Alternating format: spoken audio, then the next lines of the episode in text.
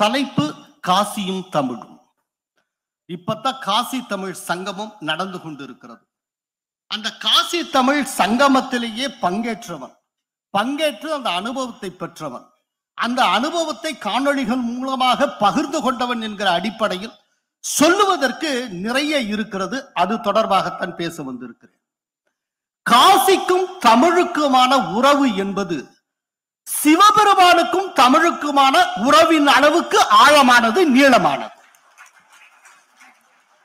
காசி தமிழ் சங்கமம் தொடங்குவதற்கு ஒரு வாரத்துக்கு முன்னால லக்னோல செக்ரட்டேரியட்ல வச்சு யோகி ஆதித்யநாத் அவர்கள் அதிகாரிகளிடம் பேசுகிறார். அப்போது அவர் சொல்லுகிறார் தமிழ் என்பது சாதாரண மொழி அல்ல. அது சிவபெருமானுடைய திருவாயிலிருந்து மலர்ந்த மொழி. எனவே சிவபெருமான் என்ன மொழியை பேசுகிறாரோ அந்த மொழியை தன் தாய்மொழியாக கொண்டிருக்கிறவர்கள் யூபிக்கு வர இருக்கிறார்கள். எனவே இவர்கள் சிவபெருமானின் வாரிசுகள். எனவே அவர்களுக்கு எந்த குத்தகமும் வரக்கூடாது. பாதுகாப்பாக பத்திரமாக நாம் திருப்பி அனுப்ப வேண்டும் என்று கூறுகிறார். ஆக ஒரு இறைவனுக்கும் தமிழுக்குமான தொடர்பை ஒரு தமிழனை காட்டிலும் ரொம்ப ஆழமாக யோகி அவர்கள் புரிந்து கொண்டிருக்கிறார்கள். ஆனால் இங்கே இருக்கிறவர்கள் இறைமறுப்பாளராக இருக்கிறார்கள். இதுல என்ன அப்படின்னா இந்த காசிக்கும் தமிழுக்குமான உறவு அப்படிங்கிறப்போ தமிழ்ல ரொம்ப பெரிய ரெண்டாயிரத்தி ஐநூறு ஆண்டு பழமையான சங்க இலக்கியத்தில் காசி என்கிற வார்த்தையில வாரணாசி என்கிற வார்த்தையே வருகிறது. அது ரெண்டாயிரத்தி ஐநூறு ஆண்டு பழமையான கலித்தொகை என்கிற ஒரு நூல். அது எட்டு தொகையில வரக்கூடிய நூல். அந்த கலித்தொகையில அறுபதாவது பாடலில் வாரணாசி என்று வருகிறது. அந்த வாரணாசிங்கிற அந்த அந்த சொல் எந்த கான்டெக்ட்ல வருது அப்படிங்கிறது ரொம்ப முக்கியம். அதாவது அது வந்து ஒரு தலைவன் தலைவிக்கான ஒரு உரையாடலாக அதாவது தலைவிக்கும் தோழிக்குமான ஒரு உரையாடலாக போகிறது. நம்ம எல்லாருக்கும் தெரியும் சங்கம் லிட்ரேச்சர்ல தோழி தலைவன் தலைவி இந்த மாதிரியான கேரக்டர்ஸ் அவங்களுக்கு இடையிலான டயலாக்ஸ் இதெல்லாம் போய்கொண்டே இருக்கும். அப்போ அந்த சுச்சுவேஷனை முதல்ல புரிஞ்சுப்போம். தலைவன் என்பவன் தன்னுடைய தலைவியை தேடி ரகசியமாக சந்திக்க வருகிறான். அவன் பகல் குறி தேடுகிறான். அந்த பகல்குறினா தமிழ் இலக்கியத்துல என்ன அப்படின்னா தலைவன் தலைவியை ரகசியமாக பகல் நேரத்தில் சந்திப்பதற்கான இடம் அந்த இடத்துக்கு பெயர் பகல் குறி என்று பெயர். இந்த பகல் குறி நாடி இரண்டு மூன்று தடவை தலைவன் வந்து வந்து தலையை காட்டிட்டு போறான். ஆனால் தலைவி என்னன்னா இவன் உண்மையிலேயே நம்ம மீது காதல் கொண்டிருக்கிறானா இவனுடைய ஈடுபாடு உண்மைதானா என்பதை கண்டறிவதற்காக எடுத்த எடுப்பிலேயே தலைவனிடம் பேசாமல் கொஞ்சம் அப்படியே இழுத்தடிக்கிறான். அதாவது தலைவன் வந்து தேடுகிறான் ஆனா தலைவி ஒளிந்து கொள்ளுகிறாள். இப்படியே. இதனால தலைவனுக்கு ஒரு மனக்குறை வருத்தம் துயரம். அப்போ இதை பார்த்து கொண்டிருக்கிற தோழி தலைவியை பார்த்து சொல்லுகிறாள் தலைவி இந்த தலைவன் எப்படிப்பட்டவன் தெரியுமா? போரிலே நிற்கக்கூடிய யானையை போல வீரமானவன். அப்படிப்பட்டவன் உன்னை தேடி திரும்ப திரும்ப வருகின்றானே. அவனை நீ இப்படி அலைய விடலாமா? என்று கேட்கிறாள். அப்போ அந்த தோழிக்கு தலைவி சொல்லுகிறாள் ஏதோ என்னை தேடி வருகிற தலைவன் அடைகிற துயரத்தை உன்னுடைய துயரம் போல தாங்கிக் கொண்டு நீ பேசுகிறாயே நீ பேசுவது எப்படி இருக்கிறது தெரியுமா? வாரணாசியில் இருக்கக்கூடிய மக்கள் பேசுவது போல இருக்கிறது. இது என்னடா? வாரணாசியில இருக்கிற மக்கள் பேசு அப்பனா வாரணாசி மக்கள் எப்படி பேசுவார்கள்? வாரணாசி என்பது கங்கை கரையில வடகோடியில் இருக்கிறது. எத்தனை எத்தனையோ ஆயிரக்கணக்கான மைல்களை தாண்டி அங்கு எங்கெங்கிருந்தெல்லாமோ மக்கள் வருவார்கள். அப்படி வருகின்ற மக்களை அவர்களுடைய துயரை தன்னுடைய துயரை போல தாங்கிக் கொண்டு காசியில் இருக்கக்கூடிய காசிவாசிகளான மக்கள் தன்னுடைய துயரம் போல ஏற்றுக்கொண்டு வந்தவர்களுக்கெல்லாம் தன்னுடைய இல்லத்துக்கு அழைத்து சென்று உபசரிப்பார்கள். அதுபோல என் தலைவனின் துயரத்தை உன்னுடைய துயரம் போல கருதி கொண்டு இருக்கிறாயே இதுதான் வாரணாசி மக்களுடைய பண்பு என்று வடமொழி இலக்கியம் சொல்லவில்லை. காளிதாசனுடைய சாகுந்தலம் சொல்லவில்லை நம்முடைய சங்க இலக்கியம் சொன்னது. சங்க இலக்கியத்துல கலித்தொகையில் இருக்கிற அறுபதாவது பாடல் சொல்லுகிறது. அந்த பாடலுடைய அந்த எக்ஸாக்ட் வரி தெருவின்கண் காரணம் இன்றி கலங்குவார் கண்டு நீ வாரணவாசி பதம்பெயர்தல் ஏதின்? நீ நின்மேல் கொள்வது என். இதுதான். அதாவது தெருவுல போறவன் காரணமே இல்லாம கலங்கி துயருறுகிற போது எப்படி கரிசனை காட்டுவார்களோ இந்த காசி மாநகரத்து மக்கள் அதுபோல என் மேல இந்த மாதிரி கரிசனை காட்டுகிறாயே என்று சொல்லுகிறார். இதுல இந்த ஒரு விஷயம் என்னன்னா இன்னைக்கு என்ஆர்ஐஸுக்கெல்லாம் புரியணுங்கிறதுக்காக சங்கம் லிட்ரேச்சரை இங்கிலீஷ்லயும் டிரான்ஸ்லேட் பண்ணியிருக்காங்க. இந்த கலித்தொகையில வரக்கூடிய எக்ஸாக்ட் இது இதுக்கு இங்கிலீஷ் டிரான்ஸ்லேஷன் இருக்கு. அந்த இங்கிலீஷ் டிரான்ஸ்லேஷன் என்னன்னா தோழியை பார்த்து தலைவி சொல்லுகிறாள் you who are looking at those crying on the street without any reason and pitying them is like those in Varanasi pitying those suffering why are you taking his anguish upon yourself இதுதான் அப்படின்னா கொஞ்சம் யோசிச்சு பாருங்க. எங்கேயோ இருக்கிற காசி இந்த காசியை பற்றி தெரிந்திருக்கிறது காசியின் மக்களை பற்றி தெரிந்திருக்கிறது அந்த மக்களின் குணத்தை பற்றி தெரிந்திருக்கிறது. அந்த குணத்தை ரெண்டாயிரத்தி ஐநூறு ஆண்டுகளுக்கு முன்பே இங்கு எழுதப்பட்ட சங்கம் லிட்ரேச்சர்ல பதிவு செய்யப்பட்டிருக்கிறது என்றால் காசிக்கும் தமிழுக்குமான உறவு எத்தனை நெருக்கமான? அப்புறம் வடக்கு வேறு தெற்கு வேறுனா இதை காட்டுல அபத்தம் ஏதாவது உண்டா? இதை காட்டுல அபத்தம் ஏதாவது உண்டா?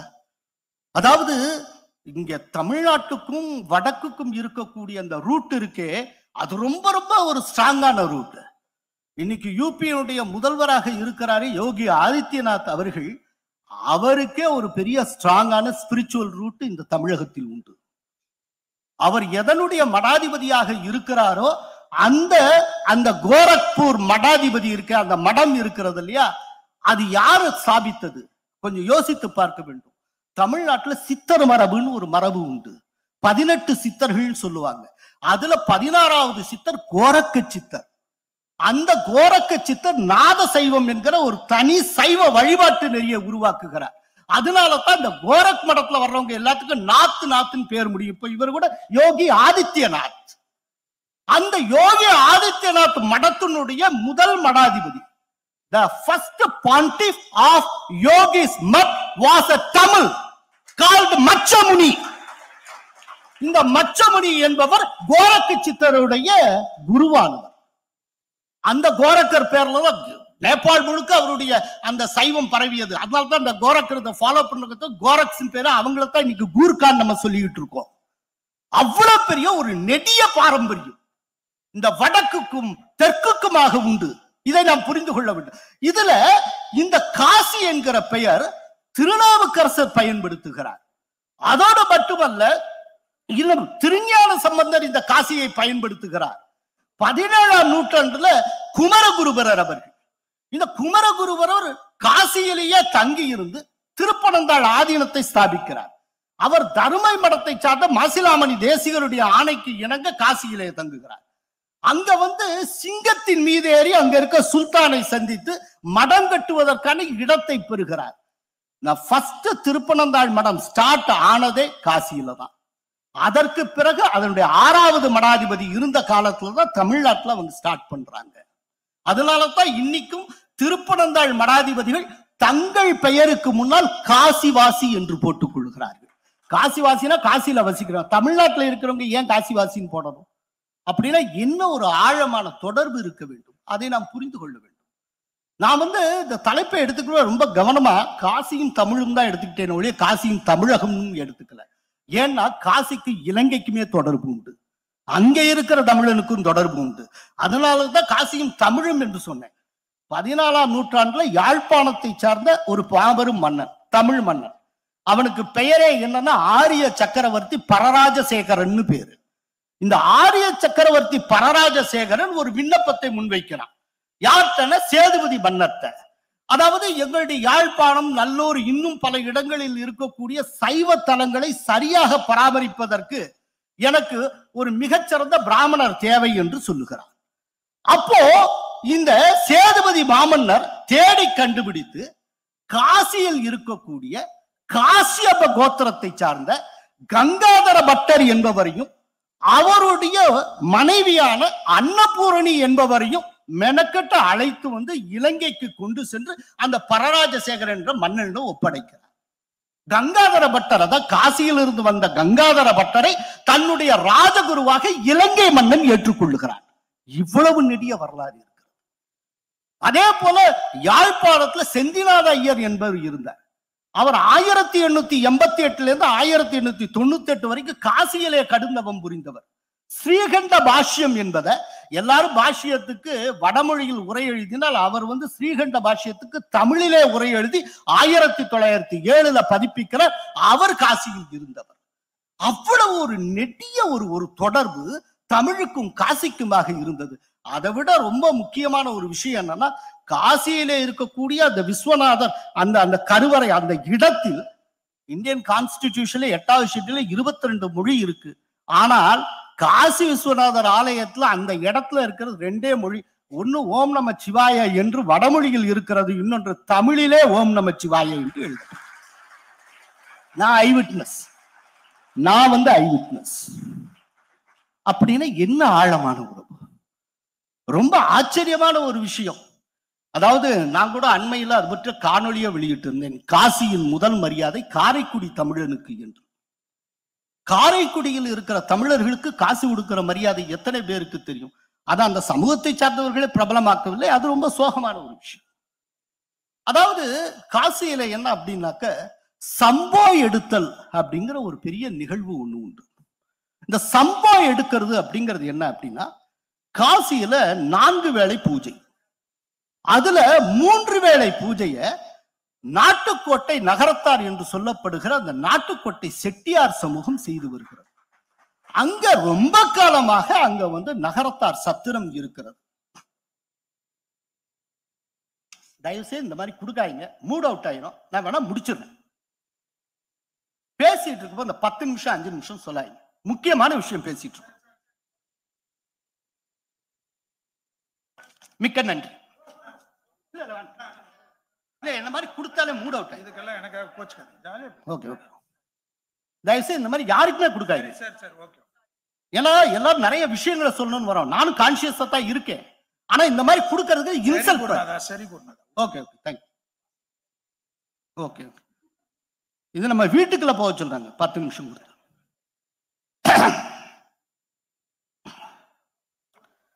அப்போ இந்த சம்பா எடுத்தல் அப்படிங்கிற ரொம்ப ஒரு முக்கியமான ஒரு நிகழ்வு இருக்கு. இந்த சம்பா எடுக்கிறது அப்படிங்கிறது என்ன அப்படின்னா மூன்று கால பூஜை. அதிகாலையில ஒரு ரெண்டரை மணிக்கு உண்டான பூஜை. அதே போல உச்சிக்கால பூஜை. பதினொன்னுல இருந்து பன்னெண்டு மணிக்கு மேல. அதுக்கப்புறம் இரவுல இருக்கக்கூடிய அர்த்தஜாம பூஜை. இந்த மூன்று பூஜைக்குமான பூசனை பொருட்களை அந்த சமூகத்தை சார்ந்தவர்கள் காசி நாட்டுக்கோட்டை நகரத்தார் அவர்கள் அவங்க சத்திரத்திலிருந்து தலை சுமையாக கொண்டு நேர காசி விஸ்வநாதர் சன்னதிக்கு கொண்டு செல்வார்கள். இதற்கான உரிமையை அவர்கள் ஆயிரத்தி எண்ணூத்தி எண்பத்தி மூணிலே பெற்றார்கள். இருநூத்தி ஒன்பது ஆண்டுகளாக இந்த ட்ரெடிஷன் வந்துட்டு இருக்கு. இவங்க அதிகாலையிலையும் சரி உச்சிக்கால பூஜையிலும் சரி கிடையாது அர்த்தஜாம பூஜையிலையும் சரி அவர்கள் எப்போது கொண்டு போய் தருகிறார்களோ தந்ததற்கு பிறகுதான் காசி விஸ்வநாதருக்கு அர்ச்சனை ஆரம்பமாகும் பூஜை நடக்கும். அவ்வளவு பெரிய விஷயம். இதுல இதுல என்னன்னாக்கா ரொம்ப முக்கியமானது இவர்கள் இப்படி பூஜையை தந்ததற்கு பிறகு இந்த மாதிரி கொண்டு போனதற்கு பிறகு இவங்க அந்த பூஜையை முடிச்சிட்டு திரும்புவாங்க இல்லையா? திரும்புகிற போது அவர்கள் திரும்புகிற வழியில் இருக்கக்கூடிய ஒட்டுமொத்த காசி மாநகரும் எழுந்து நின்று அவர்களுக்கு மரியாதை செய்யும். காசி மாநகரத்தைச் சேர்ந்த ஒவ்வொருவரும் தலையை குனிந்து அவர்களிடமிருந்து திருநீறு பெற்று நெற்றியிலே பூசிக்கொள்வார்கள். இது காசி மாநகரமும் காசி கோயிலும் தமிழனுக்கு கொடுக்கிற முதல் மரியாதை. அங்க நகரத்தாருக்கு அறுபத்தி ரெண்டாயிரம் ஸ்கொயர் ஃபீட்ல சிக்ரி நந்தவனம்ங்கிற ஒரு பெரிய ஒரு நந்தவனம் இருந்தது. அறுபத்தி ரெண்டாயிரம் ஐநூறு கோடி மதிப்பு. நாற்பத்தி ரெண்டு வருஷமாக சமாஜ்வாதி கட்சியை சார்ந்தவர்கள் ஆக்கிரமித்து வைத்திருந்தார்கள். அதை யோகி ஆதித்யநாத் உதவியோட இன்றைக்குத்தான் மீட்டு இன்றைக்கு அந்த சிக்ரி நந்தவனம் என்பது அண்ணாமலையார் நந்தவனமாக மாற்றப்பட்டு இருக்கிறது இப்ப வந்து நிர்மலா சீதாராமன் அவர்கள் இந்த சம்பவம் எடுத்தல்ல போய்விட்டு வந்தார்கள். அவங்க முதல்ல போனது அந்த அண்ணாமலையார் திருக்கோயிலுக்கு. மீட்கப்பட்ட அந்த இடத்துக்கு போயிட்டு அங்கிருந்து நகரத்தார் சத்திரம் போயிட்டு நகரத்தார் சத்திரத்துல நைட்டு அவங்க கிளம்பி சம்பவம் எடுக்கிறதுல பங்கேற்றார்கள். இவ்வளவு பெரிய மரியாதையை இது கொடுத்திருக்கிறது. இப்ப என்னன்னா இந்த இடத்துல கடைசி அஞ்சு நிமிஷம் இந்த இடத்துல காசி தமிழ் சங்கமம் அதன் மூலமாக மோடி வைக்கக்கூடிய அரசியல் என்ன? இதை வைத்து மோடி முன்னெடுக்கக்கூடிய அரசியல் என்ன? இது எத்தகைய அரசியல்? அதாவது ஹிந்தியை பகையாக்கி இங்கே ஒரு அரசியல் நடப்பதற்கு மாற்றாக தமிழை நட்பாக்கி மோடி ஒரு அரசியல் செய்தார்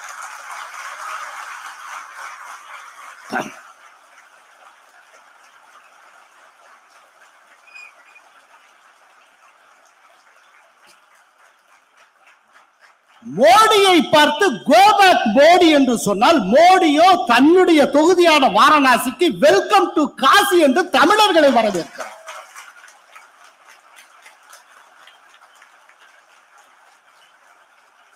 வடக்கே இருக்கக்கூடிய இந்த வட இந்தியர்களை தள்ளி நில் என்று சொல்லி எப்படி நீ வரலாம் என்று சொல்லுகிற போது தெற்கிலிருந்து வருகிற தமிழர்களை அள்ளி அனைத்து அவர் வரவேற்கிறார்.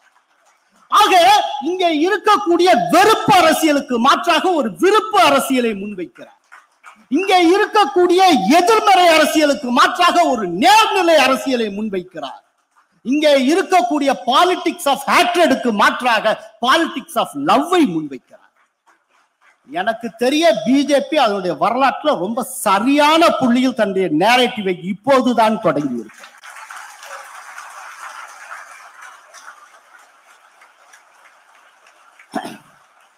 அதாவது மோடிக்கு எந்த இடத்துல அடிச்சா எதிரிக்கு வலிக்குங்கிறது தெரியும். அதை தொட்டு இருக்கிறார் ஆக இது முழுக்க முழுக்க ஆக்கபூர்வமான ஒரு பாசிட்டிவ் பாலிடிக்ஸ் எழுபது ஆண்டுகளாக எதிர்மறை அரசியல் இருந்திருக்கிறது. ஒரு எதிர்மறை அரசியலுக்கு எழுபது ஆண்டுகள் தாக்கு பிடிக்கிற சக்தி இருக்கும் என்று சொன்னால் மோடியால் முன்வைக்கப்பட்டு இருக்கிற இந்த பாசிட்டிவ் பாலிடிக்ஸினுடைய தாக்குப்பிடிக்கும் சக்தி அதனுடைய திறம் எவ்வளவு இருக்கும் என்பதை நீங்கள் பார்க்கலாம். ரொம்ப ஒரு சரியான ஒரு பாலிடிக்ஸ் சரியான நேரேட்டிவ்க்கு இப்பதான் வந்து சேர்ந்திருக்கிறோம். வாய்ப்பு தந்தமைக்கு நன்றி வணக்கம்.